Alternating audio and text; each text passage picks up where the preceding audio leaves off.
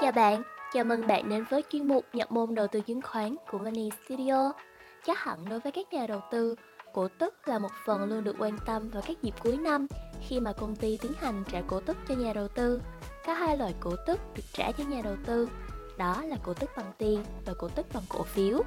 Hôm nay, Money Studio sẽ cùng bạn tìm hiểu về cổ tức bằng tiền. Mời các bạn cùng lắng nghe. Đầu tiên, nhắc nhẹ lại về khái niệm cổ tức là gì Nói một cách đơn giản là công ty mà bạn mua cổ phiếu sẽ trích một phần lợi nhuận tương ứng sau thuế, nghĩa là sau khi trừ hết các chi phí và đóng thuế, tiền lời cuối cùng cho nhà đầu tư sau một năm kinh doanh. Hình thức trả cổ tức bằng tiền tức là công ty đó trả phần lợi nhuận cho bạn bằng tiền mặt. Việc chi cổ tức bằng tiền mặt này chứng tỏ công ty đó có kết quả kinh doanh tốt. Các nhà đầu tư thường sẽ thích được công ty trả cổ tức bằng tiền. Tuy nhiên, khi chia tiền lợi nhuận về cho cổ đông như vậy sẽ khiến cho nguồn tiền tái đầu tư của doanh nghiệp đó bị ít đi, có thể làm giảm khả năng tăng trưởng phát triển ở tương lai. Vì vậy, các công ty sẽ chia cổ tức bằng tiền ở một mức phần trăm nhất định trong tổng lợi nhuận sau thuế của doanh nghiệp.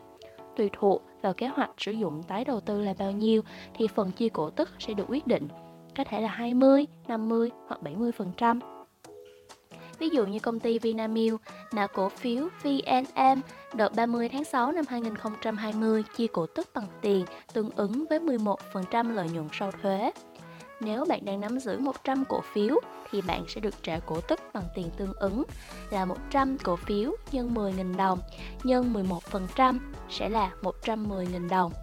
Tại sao là nhân cho 10.000 đồng trên một cổ phiếu? Vì cổ tức được chi trả trên mệnh giá theo quy định của luật mệnh giá là 10.000 Việt Nam đồng, chứ không tính bằng thị giá, tức là giá thị trường tại thời điểm chia cổ tức. Ngoài chia cổ tức bằng tiền, thì còn chia cổ tức bằng cổ phiếu. Phần này, Money Seeder xin phép được hẹn gặp bạn ở podcast sau. Hoặc nếu tại mục này bạn đang phân vân chưa rõ về mệnh giá và thị giá, có thể xem những số podcast trước về chủ đề này nhé. Xin chào và hẹn gặp lại các bạn.